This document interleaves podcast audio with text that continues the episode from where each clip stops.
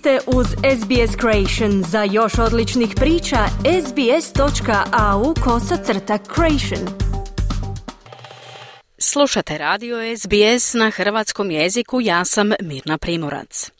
Revolucionarni tretman za djecu s dijagnozom raka uskoro će biti dostupan svakom djetetu diljem Australije. Očekuje se da će prva u svijetu šema koja cilja i prilagođava liječenje produžiti živote više od tisuću djece svake godine. Kristijanu Kožulu dijagnosticiran je rijedak rak mozga u dobi od 15 mjeseci.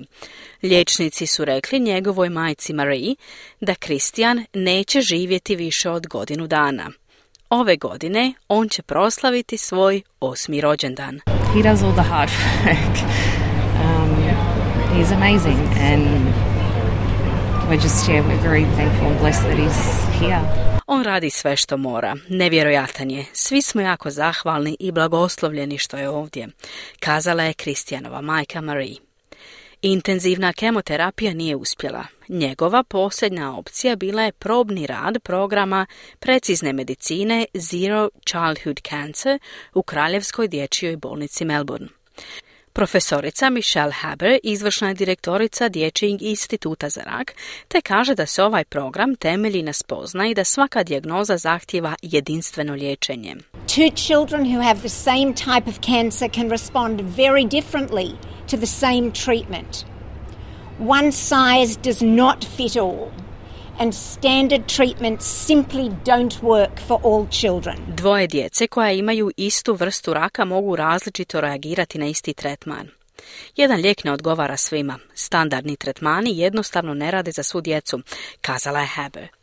Probni program identificirao je specifičnu genomiku Kristijanova raka, omogućujući doktorima da koriste ciljanju manje invazivnu oralnu terapiju koju je mogao uzimati od kuće. U roku od mjesec dana njegov tumor se smanjio. Voditelj kliničkih ispitivanja profesor David Ziegler kaže da je Kristijanov ishod iskusila većina djece koja su sudjelovala u ispitivanju. About 70% of those had benefit. Either their tumor stopped growing or we actually saw in some cases their tumor shrink or actually disappear completely. Preko 70% djece imalo je koristi. Ili je njihov tumor prestao rasti ili se u nekim slučajevima smanjio ili čak potpuno nestao, kazao je Ziegler. Oko 900 djece upućeno je u nulti probni program od 2017. godine. Koristeći sofisticiranu genomsku analizu, dizajniran je za određivanje pokretača raka i učinkovitijeg, često manje otrovnog lijeka koji ga može izliječiti. Prethodno otvoren za samo one koji su imali manje od 30% šanse za preživljavanje, profesorica Heber kaže da će se zbog uspjeha ispitivanja proširiti kroz sljedećih par mjeseci. By the end of this year, for the first time in the history of our country, every Australian child diagnosed with cancer will have access to precision medicine. Do kraja ove godine prvi put svako australsko dijete sa dijagnozom raka imat će pristup preciznoj medicini, kazala je Heber. Proces identifikacije jedinstvenih markera i osmišljavanja ciljane terapije traje oko četiri tjedna.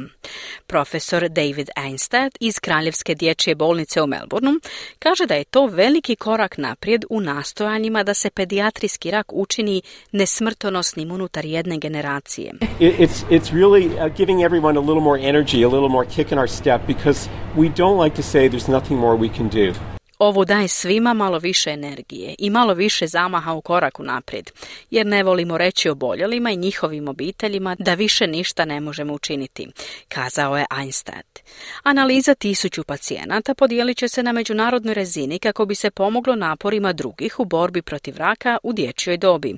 I kaže Marie Kožul, dalo više obitelji nade da se poput Kristijana i njihova djeca mogu vratiti životu. We're here today too to share Christian story and to give other families hope that even if it is a very poor prognosis, which is what we had, that there is a chance. Ovdje smo danas da podijelimo Kristijanovu priču i damo drugim obiteljima nadu da čak i ako imaju lošu dijagnozu, postoji šansa, kazala je Marie Kožul. Kliknite like, podijelite, pratite SBS Creation na Facebooku.